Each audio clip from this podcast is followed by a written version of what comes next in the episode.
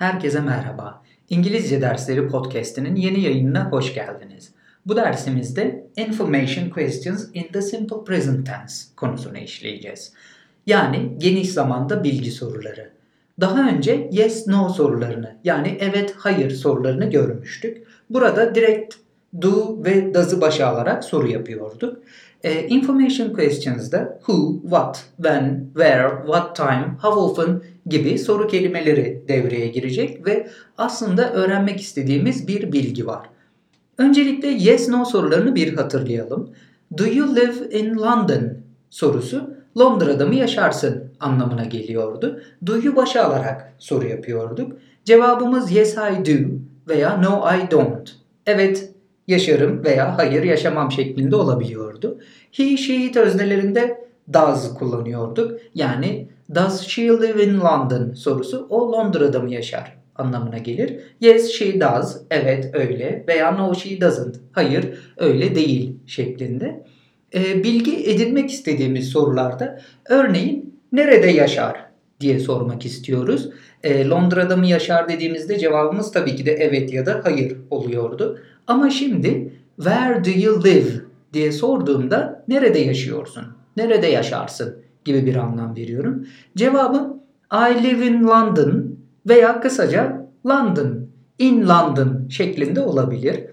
Yine she ile sorsaydım where does she live diyecektim. O nerede yaşar? Cevabım değişmiyor. She lives in London veya kısaca in London şeklinde olabilir. Peki where bu şekilde. Bunun dışında what, who, when, what time, why, how ve how often'la nasıl sorular soracağız? Buna bir bakalım. Öncelikle what ile soruyoruz. Ne anlamına gelir? What do you wear at work? Sorusu işte ne giyersin anlamına gelir.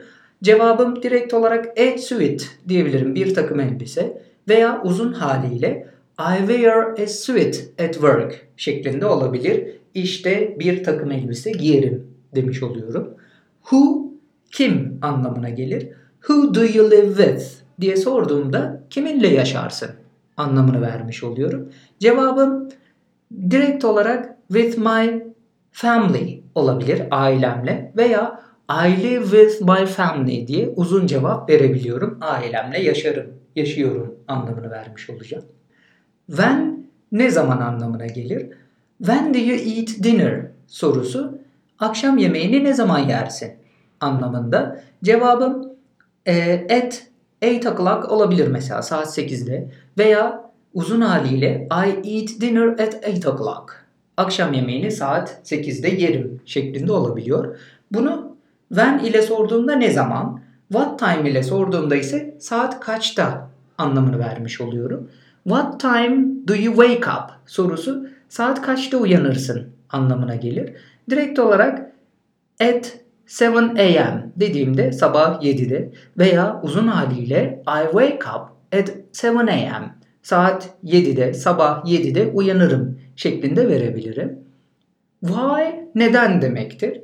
Diyorum ki why do you go to school? Okula neden gidiyorsun? Cevabım direkt olarak çünkü diye başlayabilir. Because I want to learn something. Çünkü bir şeyler öğrenmek istiyorum. Veya I go to school because I want to learn something. Okula giderim çünkü bir şeyler öğrenmek istiyorum şeklinde olabilir. How nasıl demektir? How do you spell your name? İsmini nasıl hecelersin harf harf? Bunu kısaca örneğin kendi ismimi heceliyorum. S E C K I N şeklinde söyleyebilirim veya I spell my name as S-E-C-K-I-N şeklinde uzun haliyle de söyleyebilirim. E, genelde direkt olarak spell ederek başlayabilirsiniz. Eceleyerek cevap verebilirsiniz. Veya how do you go to school diye soruyorum. Okula nasıl gidersin? Cevabım by bus, otobüs ile veya I go to school by bus, okula otobüsle giderim şeklinde olabilir.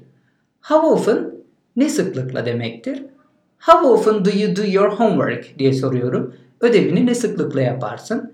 Kısaca every day diyebilirim her gün veya I do my homework every day. Ödevimi her gün yaparım diye uzun cevap verebilirim.